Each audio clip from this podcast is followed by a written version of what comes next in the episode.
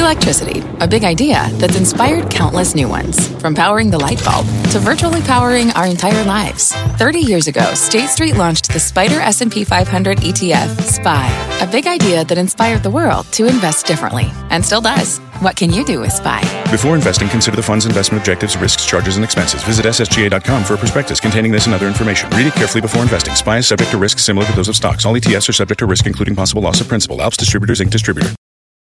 Homes.com knows that when it comes to home shopping, it's never just about the house or condo. It's about the home. And what makes a home is more than just the house or property. It's the location and neighborhood. If you have kids, it's also schools, nearby parks, and transportation options. That's why Homes.com goes above and beyond to bring home shoppers the in-depth information they need to find the right home. And when I say in-depth, I'm talking deep. Each listing features comprehensive information about the neighborhood, complete with a video guide. They also have details about local schools with test scores, state rankings, and student-to-teacher ratio. They even have an agent directory with the sales history of each agent. So when it comes to finding a home, not just a house, this is everything you need to know, all in one place. Homes.com. We've done your homework. My mission is simple, to make you money. I'm here to level the playing field for all investors. There's always a bull market somewhere, and I promise to help you find it. Mad Money starts now. Hey, I'm Cramer. Welcome to Mad Money. Welcome to Cramerica. Other people want to make friends. I'm just trying to make you some money. My job is not just to entertain, but to educate and teach you. So call me at 1-800-743-CBC or tweet me at Jim Cramer. Can investing be fun? Are we allowed to enjoy buying the stocks of companies we like? Maybe after doing some homework? Now, according to this market, with the Dow gaining 23 points, S&P advancing 0.09%, NASDAQ climbing 0.62%, the answer is it can be fun. And it can be rewarding, as long as you know what you own. Now, I realize I'm going to get a ton of pushback on this one. Fun? Investing's not supposed to be fun.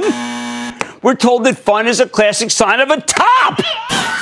When people are giddy and buying everything that moves, it means that the market is peaking. The house of pain. Well, it's absolutely true in the long run, but I don't think we're there yet. No, not everything is moving. You still need to be selective with your stock picking. It's not like this is a euphoric moment. 3 weeks ago, the averages were getting crushed. We're told that the Fed could take the punch bowl away at any moment. Remember, this whole run started when Fed Chief Jay Powell indicated he's monitoring the economy and will cut interest rates if he needs to. So if he comes out this week and says the consumer's economy is strong and therefore we don't need a rate cut, well, yeah, sure, that could be troubling. We're told Trump can crush us with a single tweet. Granted, it's happened before. But as we get closer to the election, I think that he'll be less and less likely to rock the stock boat, especially given the ugly run of polling he's had lately. We're told valuations have gotten insane. However, that's only true for some of the more cultish IPOs. And even some of those valuations are justifiable if everything goes their way. Best for last, we're told a recession would wipe out the entire move. Thanks, Captain Obvious. Sure, a recession would do a ton of damage, but I'm not worried about a recession because the Fed has room to cut rates. I know more tariffs are bad news for the expansion. However, at the end of the day, we're a service economy, and most service providers will be fine. Same goes for the larger retailers, although the smaller ones could indeed be hurt if the president keeps ratcheting up the tension with China. Maybe that's the cost of doing worldwide business. Put all these worries together, and you can see why so many people are hostile to the idea that investing should ever be enjoyable. Ever since the dot-com crash, there's been a de facto ban on fun. That's right, 19 years worth of ban on fun, because fun is always viewed as a prelude to disaster. Hey, you know what? When you play around and horse around that much, someone's gonna get hurt. Not necessarily. Even mentioning that the market has a bunch of fun things going for it, though, has always been the kiss of death, like a jinx. That's a major reason why people gravitate toward buy and hold index funds. A whole generation has been taught that owning individual stocks is just too risky. But a new generation, the ones who were kids when Mad Money first aired 14 years ago, they seem far more inclined to invest in stocks. Now, companies are coming public that millennials know about: the eclectic Beyond Meat, the thoughtful Revolve, the playful Chewy, and the substantive Pinterest. All these have captured the fancy of millennial investors who are increasingly being drawn to no-commission trading, not to mention the cannabis stocks. Hey, look, I know Beyond Meat could meet its match at the June 20th meeting of arch rival and former part owner Tyson Foods. But so much of the stock has been sold short that I don't even know if it'll matter. Chewy's play on the subscription economy for one of the great trends of our era, the humanization of pets. Companies commissioned paintings of 40,000 pets lately. Wow, what a commitment. Ask the people who got in on that IPO. Fabulous IPO. They're having fun. At the same time, iconic household names are back in style. Procter & Gamble, Estee Lauder, PepsiCo, McDonald's, Disney, Starbucks. These are some of the most beloved companies, and they're turning into the most beloved stocks, just like they used to be for so long. Now, I know most of these are classic slowdown stocks. When they all move up together, someone's the wags are going to say recession must be around the corner. However, at the moment, I think their strength has much more to do with the fact that they're well-run companies with huge buybacks, great balance sheets, good dividends, and they're working. I know these household names aren't cheap. It doesn't shock me. Clorox is expensive. But when a company is a fabulous brand and it's executing consistently, well, you have to pay up for best of breed. It's always been the case in real bull markets. Meanwhile, merger mania's back. Today, Pfizer told us that it's buying Array Pharma. Hey, by the way, that's a frequently asked stock in the lightning round. Thank heavens we've been positive. Pfizer needs a pipeline. Makes sense. Sotheby's got a nice bid today. Another household name. Auction house has often been rumored as a target. Finally, caught a suitor, billionaire Patrick Drahi, who'll take it private, giving the company a lot more flexibility to do what it says it wants to do. Hey, listen to this. Most important, on top of all that, FAANG feels like it's making a comeback. Let's go backwards in FAANG. Alphabet's got a pulse again. It seeks to monetize YouTube. Netflix is finally moving after spending most of the year trading sideways in the wake of January's epic rally.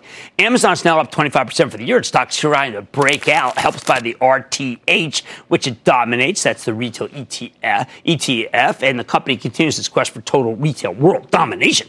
And Apple's defying the trade war with China, even as the company has to navigate both China and the United States. Yet for the past couple weeks, the stock has been on fire.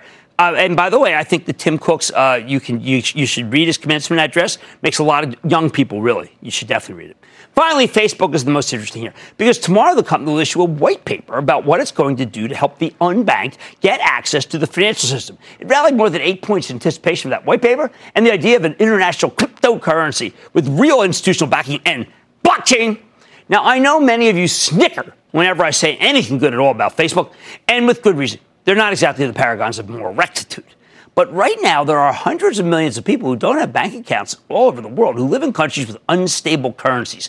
Roughly 40% of the world lives in a country with a 10% plus inflation. Thank you, Lisa Ellis from Mothenson of Craig. It's Moffitt Nathanson. I knew it would come to me. Always does.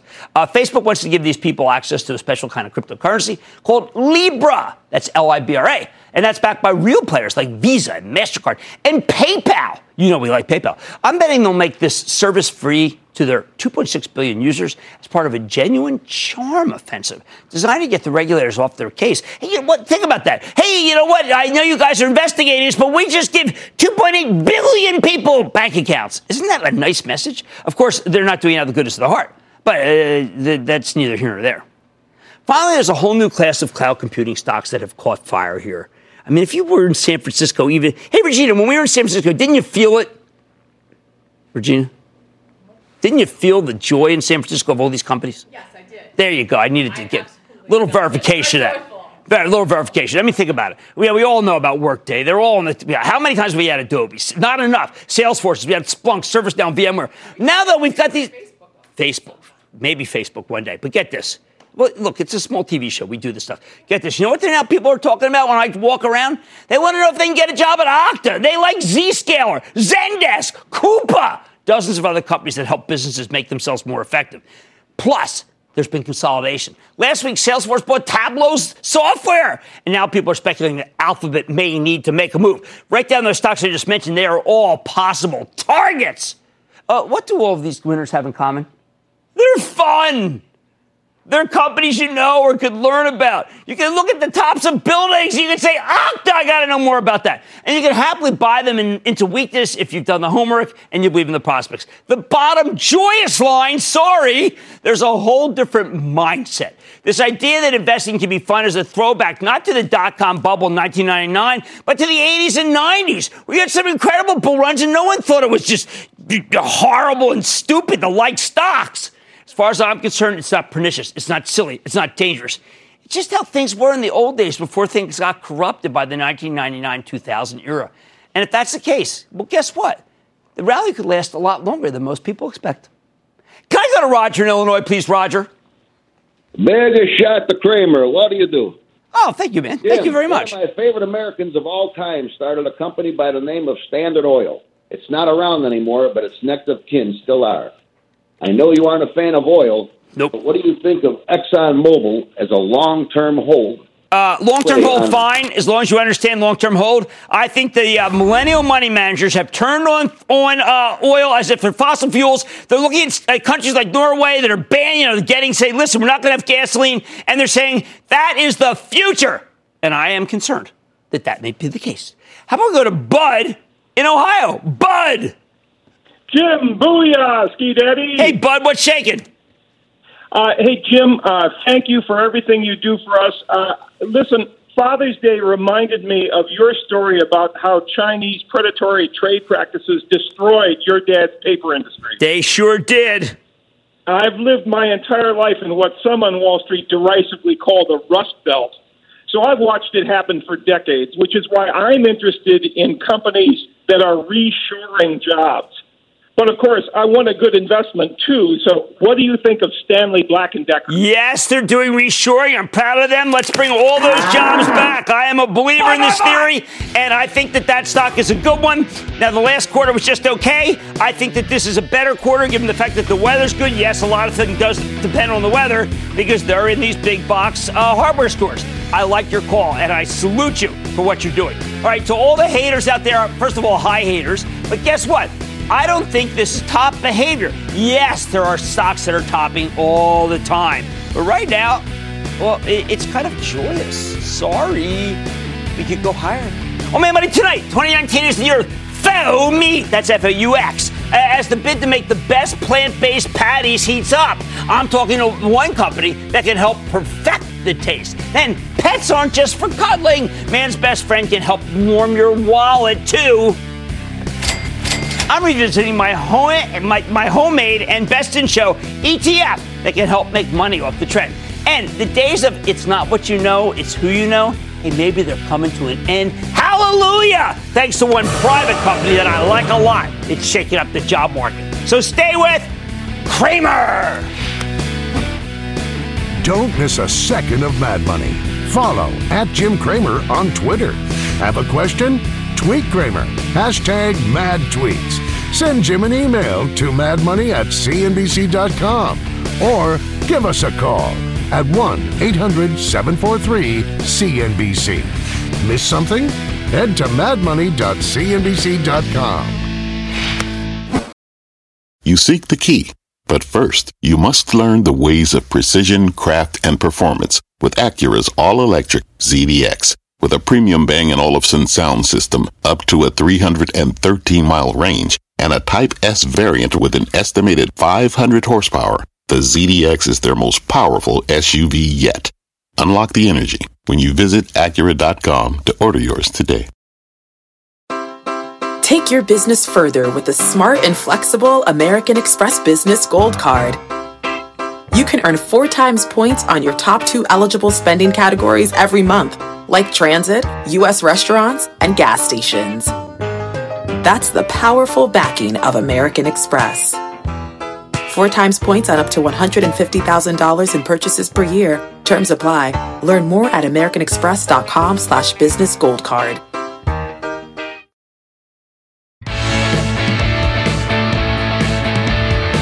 IFF captures what is most aromatic in nature, distilled and harnessed for all our senses. As the company strives to maximize the world's resources, can investors maximize their portfolios with IFF? Sometimes the market just gets it wrong. About 13 months ago, International Flavors and Fragrances, the company that comes up with proprietary scents and tastes for all sorts of consumer packaged goods companies, announced it was acquiring Frutarom. It's $7.1 billion. Wall Street didn't like it. Stock got just obliterated. Crazy. 140s down to 120s. And every time it seemed to get its groove back, it would roll over. That is until this past month. Lately, IFF has caught fire. It's up about 9% for the month of June. It held a very bullish analyst meeting a week and a half ago. So could this stock have more upside? Let's take a closer look with Andreas Fibig. He's the chairman and CEO of International Flavors and Fragrances. Get a better sense of how his company's doing where it's headed. Mr. Fibig, welcome back to Mad Money. Andreas, good to see you. You know, first I got to say, to your great credit, when you did that big equity offering, the stock got hit, you came on. And you said, this is a great opportunity. And not only was it a great opportunity, but it was one of the best opportunities I've seen in a long time. What happened between when you got the money and closed the Frutarom and now? Yeah, I think very important for us was to explain what it means for IFF closing on Frutarom. And I think now many more people understand what the quality of the asset is. What we did during the Investor Day, actually, we showed them all what can we do in terms of the expanded customer base, what can we do with naturals. 30,000 customers 30,000 customers. 75% of the portfolio of Frutarom was naturals. We have seen a lot of adjacent businesses. We do now 20% of our sales with adjacent businesses, and we demonstrated our R&D pipeline, which is unmatched what we ever have seen in IFF history. What's incredible is you did this at a time of incredible skyrocketing costs. It didn't make you skip a beat. Yeah, I would say it was certainly, we did a great due diligence and we made really sure that we don't overpay. But actually now after 7 months, 8 months after we closed the deal, we really feel strong about the acquisition and we feel strong about the opportunities actually not just get the cost savings out of $145 million, but to grow our top line significantly as well. But your raw costs are what I was, in your presentation, your analyst meeting, I was just stunned by how the most inflationary period for something you can't control and yet what you could control, the bottom line was superb. Yeah, that's true. What we saw, in particular on the scent side, that the material costs went up significantly. We worked very closely with our customers to raise the prices. We looked at re-engineering our products as well. And I think we are coming out of this crisis quite nicely.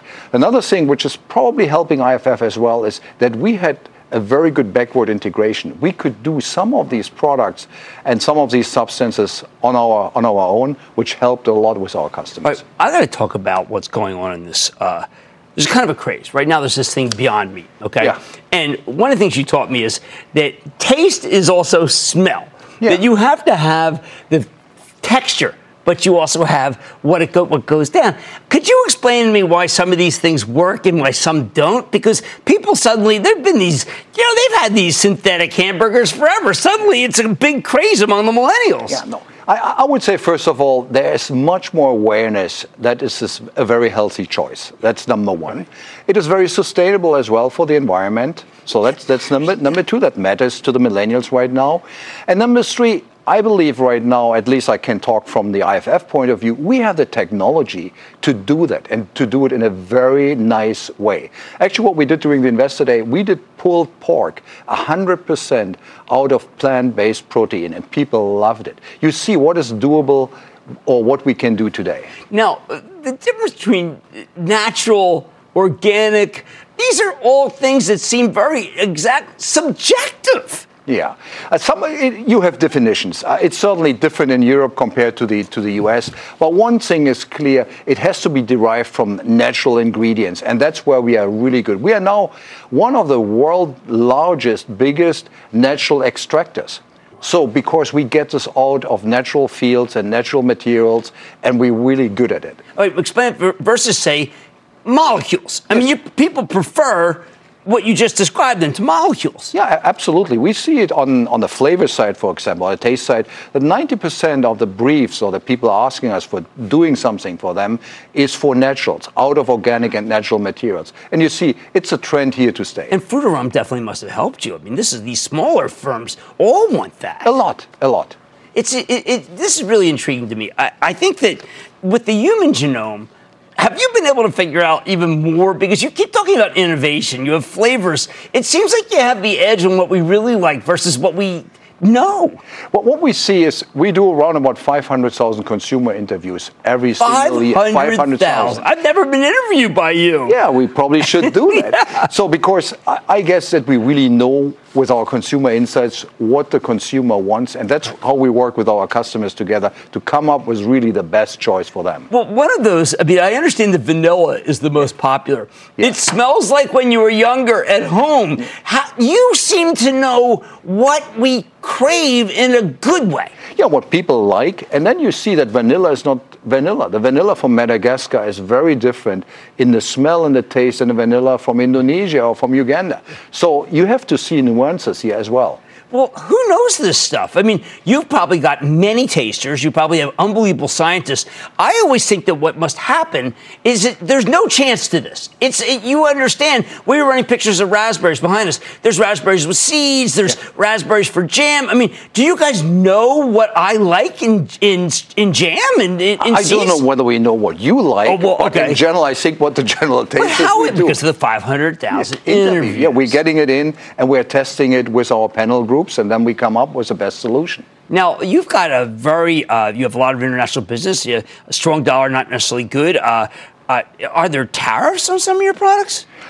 Right now, we are lucky enough. So we have planned for Brexit. I think we have plan A, B, and C, and you need all these plans, I can tell you. Yeah. And China is very benign to us. It's not material on our side right now. Let me ask you another question, another last question, but do you think in this time, I think it's never been more important that you have an international outlook, that you can speak many languages, I know you can, that you really have a purview that is much more than domestic. It seems like that's a real advantage these days for a CEO. No, absolutely. Not just for the CEO. For a company which is doing 80% of the business outside of the U.S., I think you really have to know what's going on in the world. I'm up next tomorrow, actually, to India, then I go to Vietnam, then I go to China, and then I go back to Europe. So I think you have to know what's happening in these areas. Well, I got to tell you, you certainly do. And congratulations. Thank you for coming on when the stock was in the 120s. That's when, well, now it's still good, but that was really the time. That's Andreas Fibig. He's the chairman and CEO of International Flavors and Fragrances. Just had a very big analyst meeting, all very digestible. You can tell you, it tells you exactly why I like it.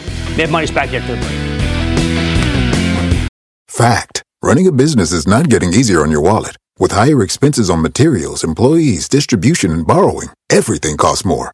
Also a fact, smart businesses are reducing costs and headaches by graduating to NetSuite by Oracle. NetSuite is the #1 cloud financial system, bringing accounting, financial management, inventory, and HR into one platform and one source of truth. With NetSuite, you reduce IT costs because NetSuite lives in the cloud with no hardware required, accessed from anywhere. You can cut the cost of maintaining multiple systems because you've got one unified business management suite. You improve efficiency by bringing all your major business processes into one platform, slashing manual tasks and errors. Over 37,000 companies have already made the move. See how you'll profit with NetSuite, and then you can think of all the ways you could be spending the money you save. Company retreat in Malibu, anyone? By popular demand, NetSuite is offering a one-of-a-kind flexible financing program for a few more weeks. Head to NetSuite.com to start saving. When you're hiring, the best way to search for a candidate isn't to search at all. Don't search, match with Indeed. Indeed is your matching and hiring platform with over 350 million global monthly visitors, according to Indeed data, and a matching engine that helps you find quality candidates fast. Use Indeed for scheduling, screening, and messaging to connect with candidates faster. Plus, 93% of employers agree Indeed delivers the highest quality matches compared to other job sites, according to a recent Indeed survey. Leveraging over 140 million qualifications and preferences every day, Indeed's matching engine is constantly learning from your preferences. Join more than 3.5 million businesses worldwide that use Indeed. Listeners of this show will get a $75 sponsored job credit to get your jobs more visibility at Indeed.com/Mad Money. Just go to Indeed.com/Mad Money right now and support this show by saying you heard about Indeed on this podcast. Indeed.com/Mad Money. Terms and conditions apply. Need to hire? You need Indeed.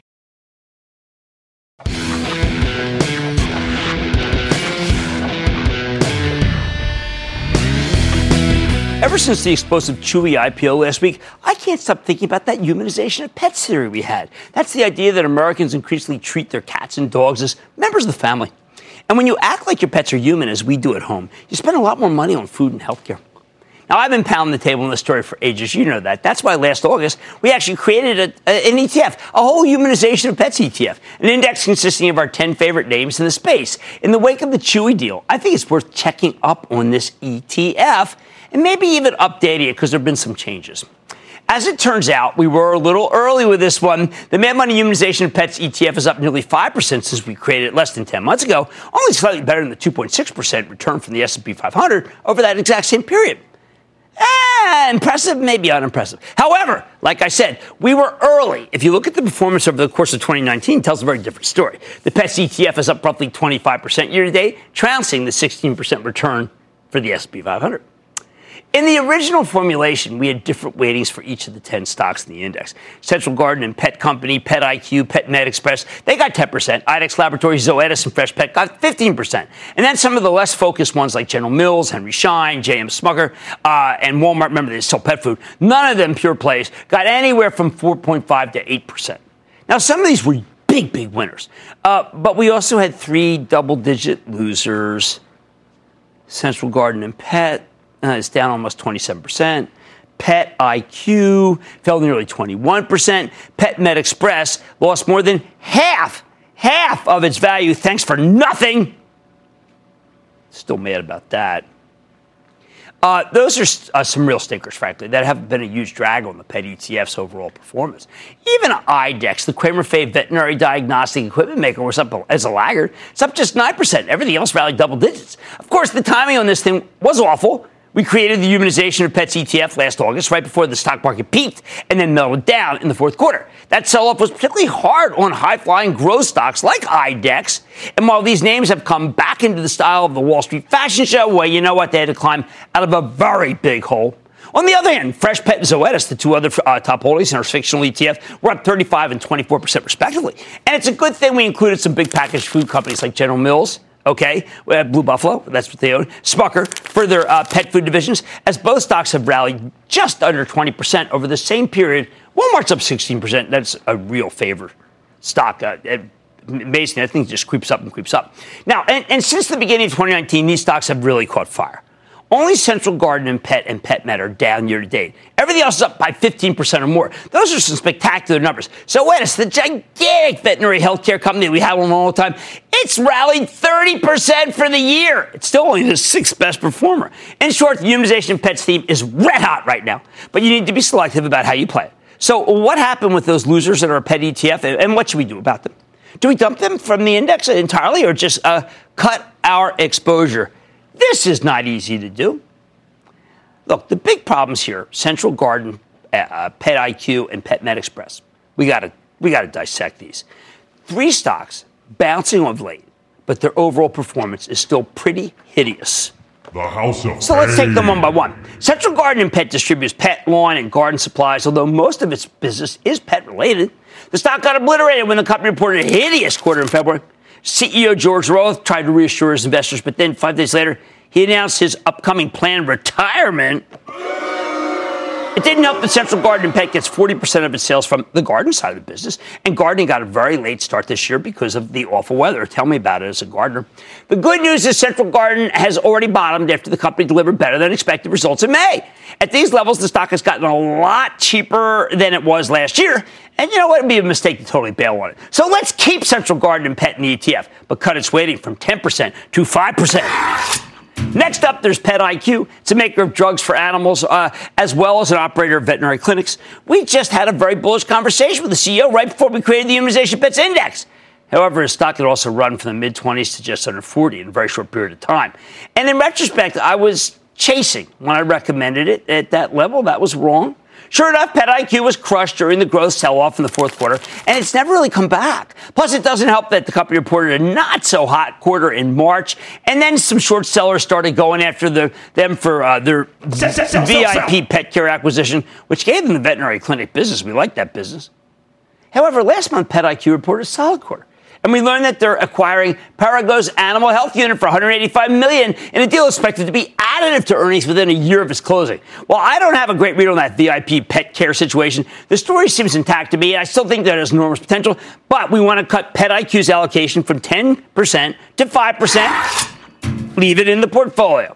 Now, third, there's Pet Med Express, the company behind 1-800-PET-MEDS, America's largest animal-oriented pharmacy. This stock had already been pulverized when we created the ETF. They recently reported a shortfall, and I should have followed my own rules by keeping it in the penalty box. Remember what I always say? A shortfall means you got to at least wait one quarter. I didn't listen to myself. PetMed's struggling with new competitors in the space, including Chewy, and an online pet pharmacy launched by Walmart. While the stock seems cheap, I have a hard time believing PetMed will be able to make the numbers. So we're removing it from the humanization of pets ETF entirely. Sorry, gone.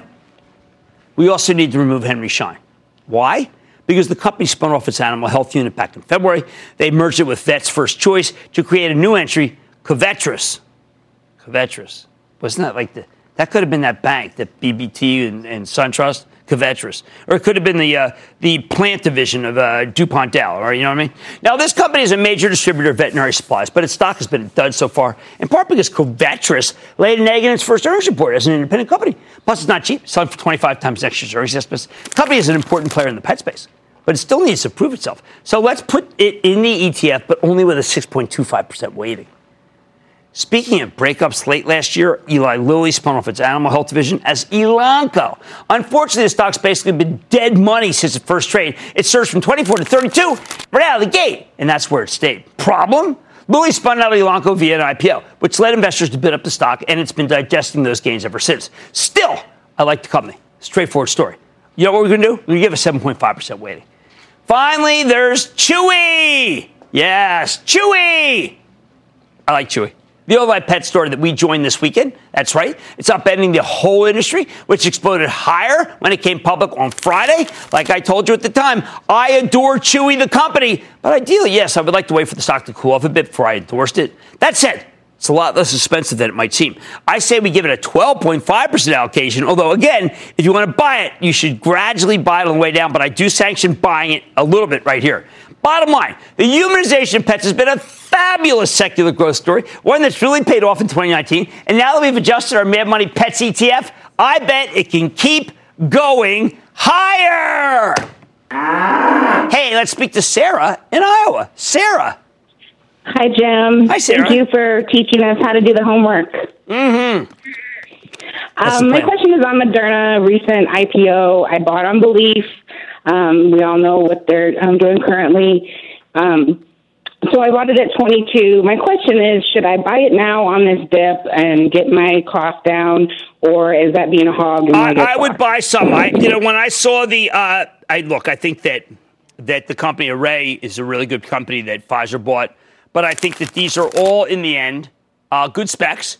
I like that. I met management. I would endorse it. The stock fell during a period when people didn't like these stocks. They're starting to warm up to them again. I would go for it. How about Shane in Pennsylvania? Shane!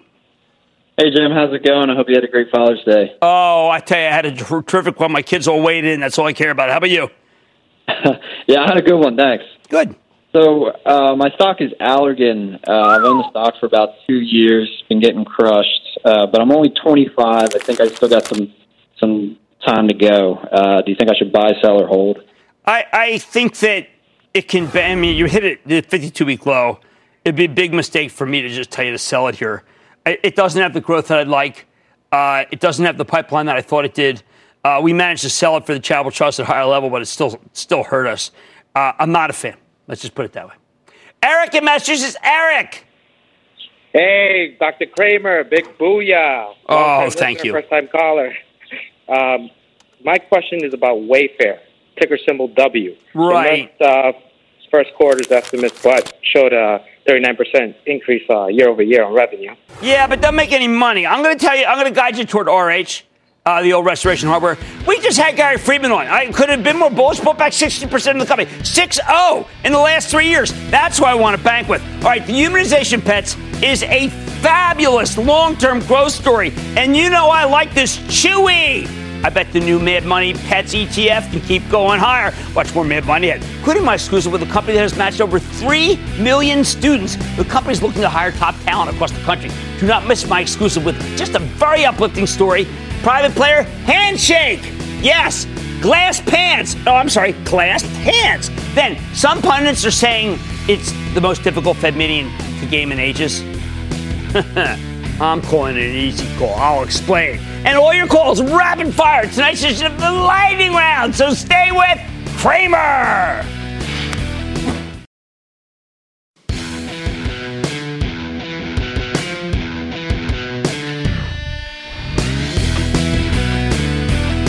You know us, we're always in the hunt for the next bull market. And sometimes that means going off the tape with privately held startups that are revolutionizing their industries.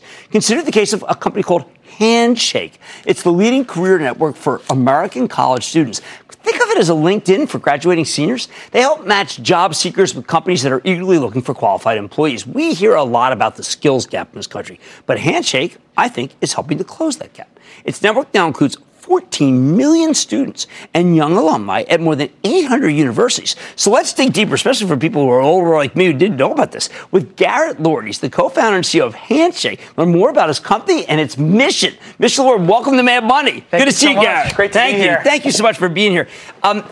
Please, just for those of us who are been a long time since we graduated, tell us what you do, how people have heard of you, and how you help people. Yeah. Handshake's the leading career community for college students in America. So we're actually the number one spot that college students find internships and jobs in the country.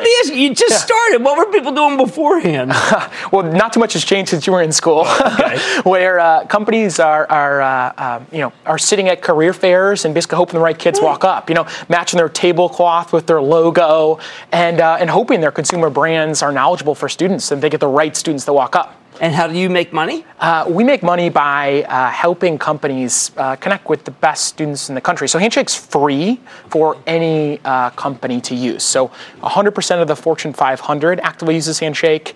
And it's a freemium business model. So companies can post a job for free, can register for an event for free, can attend a career fair for free. And if they want to proactively connect with talent, send messages, build a more effective brand, or measure the efforts of their recruitment, they can pay for Handshake. Oh, okay. Well, that's great. Yeah. Now, you have some, I mean, the ethos of your company is terrific, and everything's written about it I really love. But the thing I most like best is, regardless of who their parents are, and I just think there's a lot of people who recognize, but one of the shames of our country is that the parents of kids who are connected and are wealthy, their kids get jobs. Those who are unconnected, they get out, and they don't have that. You're changing that equation. Yeah. So much about finding the right opportunity beyond college is about the socioeconomic status of your family or the region you go to school in. In fact, 43% of college students in America graduate underemployed, meaning they're working a job that did not require a college degree. And that's what we wake up every day at Handshake trying to make an impact on. It's helping students find meaningful careers.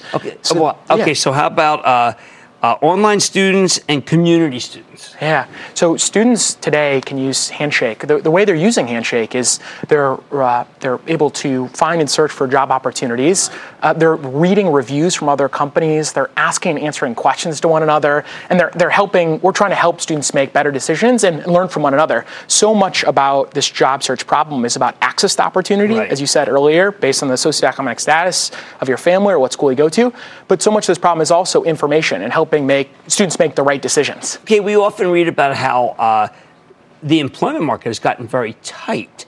Are there areas still where people can get jobs, or is it? Do you have many people bidding for? Are there some people that have multiple bids? Yeah. So what we're seeing companies do on the network is historically the recruitment model was you went to 10 or 15 or 20 core schools, and you basically sat at the career fair and hoped the right kids walked. What we're seeing many companies do is actually they believe that talent is evenly distributed and opportunity isn't, and they want to find the top students at any university in the country. So what we're seeing companies do, especially in this type of labor market, is reach out to students based on their skill, based on their location interests. There's actually a story of a student at named Danny at Delaware State University who had filled out his location interest, that he, as an accounting major, wanted to work in L.A. And we connected a company to Danny, the student at Delaware State University, a pretty rural institution, and they would have never had a footprint on the campus. That's absolutely true. Yeah. Now, not everybody does well in school, and it's not their fault, but they could be very smart. How about the kids that don't necessarily have good grades, but frankly, frankly just didn't do well in a given year or something and can be really valuable as an employee. Yeah, so we're seeing companies really 66% of the messages that were sent last year on the network did not include GPA. So we're really, jeez. I know, it's, you wouldn't suspect that, but we're seeing companies really try to understand what are this, you know, they're going beyond major. They're trying to think about what are the skills the student has, what are the competencies, what do I actually need the student to succeed in my workplace? And they're also ditching just the traditional kind of school model where, you know, that they're finding top students from all around the country. Well, let me ask you, why wouldn't a student be in your network? I mean, how could you, why would you never not be in the network? Yeah, well, I firmly believe Handshake's the best spot. You know, we're the largest network of college students finding jobs and internships in the country. Well, you know, I got to hand it to you. I gave the commencement speech at Bucknell last year, and I was very worried about people matching skills. I didn't know about Handshake. I think that this is invaluable versus what I went out where, oh, I didn't know anybody, and my parents didn't know anybody, and I just sat there for months. I mean, you've entered the sat there for months equation after you graduate college. Yeah, I think, you know, my personal problem in college, I mean, many friends struggle with this. And so much about it is knowing the right people and going to the right school.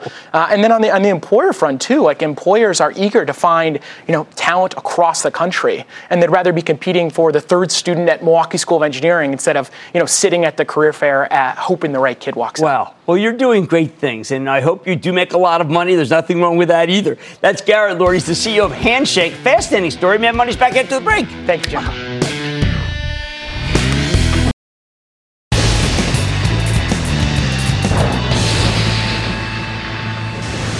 It is time. It's time for the late round.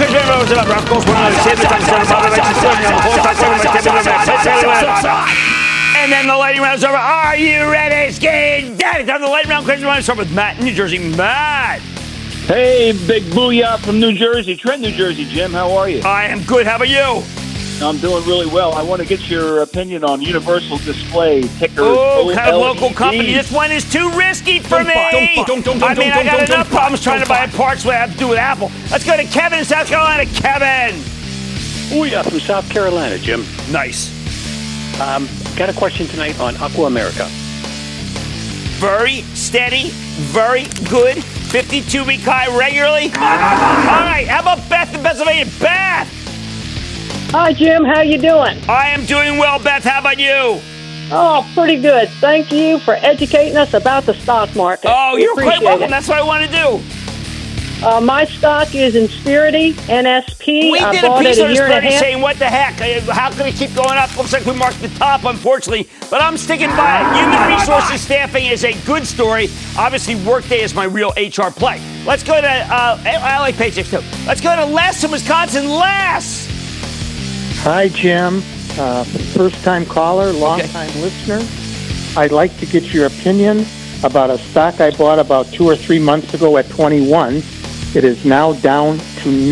The stock is Teva Pharmaceutical. Oh, boy. That's a tough one. I can't recommend the stock. It's kind of like in Trexon. Some wag was hurt to us say, oh, I didn't listen to Cramer. I managed to be, and I bought it, and it's up big. Well, wait a second. I recommend it. I said sell that stock for the last 20 points. I have really liked it. I hated Teva for the last 35 points. I expect it to bounce, but I've hated it for 35. I'm not getting long in here. That's a phrase for me, and I don't like it. Dale in Ohio. Dale! Hi, Jim. I'm in the house of pain. Marathon Petroleum. It's the best of the lot, but you know that I've turned against the fossil fuel complex. The millennial money managers just don't want to own them, and they're inheriting the earth, which is a problem. But can I stop that? I've tried. I've failed.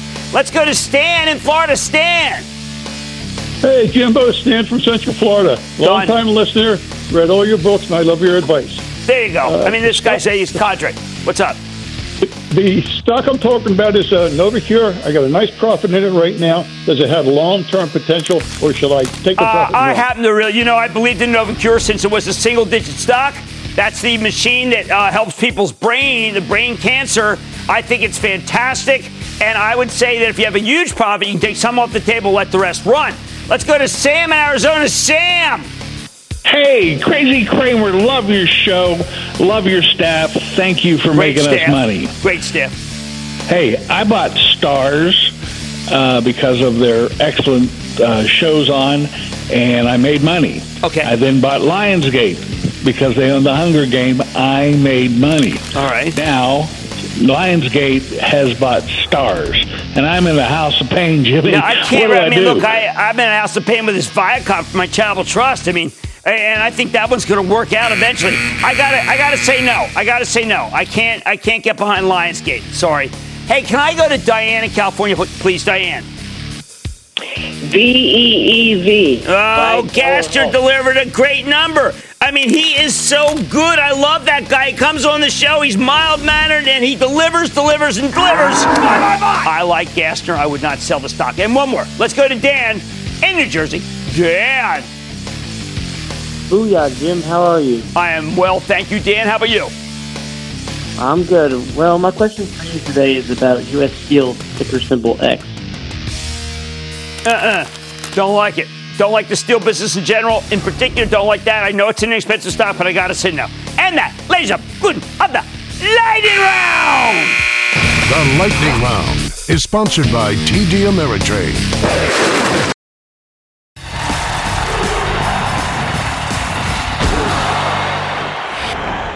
If you listen to the punditocracy, you'd think this upcoming Fed meeting would be impossible to game.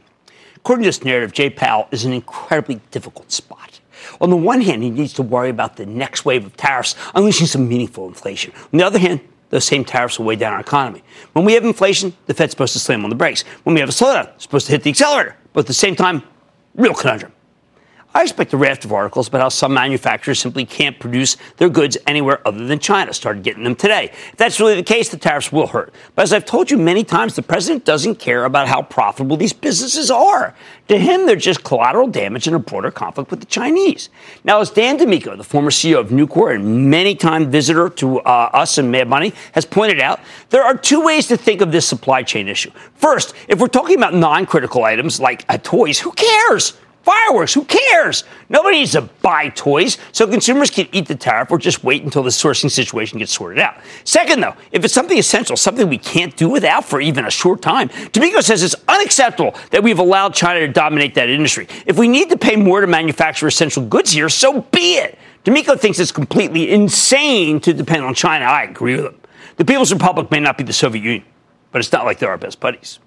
I bring this up because Trump hates to lose. He hates to lose elections. He hates to lose in the ratings. When he was on The Apprentice, at least. He hates to lose in business deals. He can be petulant and nasty. But when he gets fixated on something, he's relentless. I don't think the Chinese Communist Party understands what they're dealing with here. Sure, there are a lot of companies that depend on China for their manufacturing. Turns out that Trump, unlike all the other presidents that we've had, he has no sympathy for them. On Friday, we had Gary Friedman, the CEO of RH, the retailer formerly known as Restoration Hardware, on this show. Earlier this year, he told us that he couldn't really move his sourcing from China because their manufacturing was too cheap, too good. But in the face of Trump's tariffs, well, he bit the bullet and moved because he had no choice. Still some there, but he's doing his best. Maybe the Fed sees the chaos that the tariffs could cause us and tells us that they need to monitor the economic fallout. What would that look like? I doubt it'll lead to a rate cut just yet. Not this time. Instead, I'm expecting a statement from Jay Powell where he explains that he's watching the situation closely. He's prepared to cut rates next month if things deteriorate. I regard that as the most likely outcome and perhaps the most positive outcome, too. As much as I want a rate cut, it might freak people out that we need one right now, right here. I do worry that we may eventually see some inflation from the tariffs, as they're inherently inflationary. But there's a difference between a tax increase, which is what tariffs are, and organic inflation. That said, the steel industry has been protected by tariffs since last year, and yet steel prices are actually down. Witness Nucor's not-so-hot forecast from earlier today. There's been no pickup at retail, by the way, so far. That's why I think it will be a long time before we see real tariff-related inflation. But the slowdown, it's already upon us. So the Fed's choice is easy. If stocks are going to keep climbing, we need to hear words like monitoring, words like vigilance, words like cognizant, words like concerned. And I think we'll get that cautious wording, which is positive for the stock market. Because after last December's bruising, Jay Powell understands the situation a lot better than the armchair analysts who act like this is some kind of tough call. Give me a break. Stick with Cramer.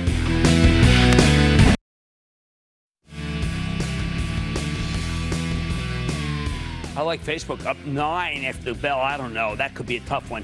But you know what? I think their whole commentary is going to be positive for the company. I like to say there's always a bull market somewhere. I promise I'll find it just for you right here on Mad Money. I'm Jim Cramer, and I'll see you tomorrow.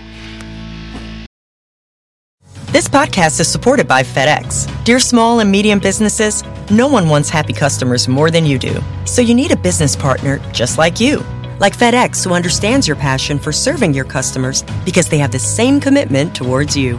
That's why FedEx offers you picture proof of delivery, packageless and paperless returns, as well as weekend home delivery to 98% of the U.S. on Saturday and 50% on Sunday. See the FedEx service guide for delivery information. What's more, FedEx Ground is faster to more locations than UPS Ground. Trust FedEx for timely deliveries. See what FedEx can do for your business. Absolutely, positively FedEx.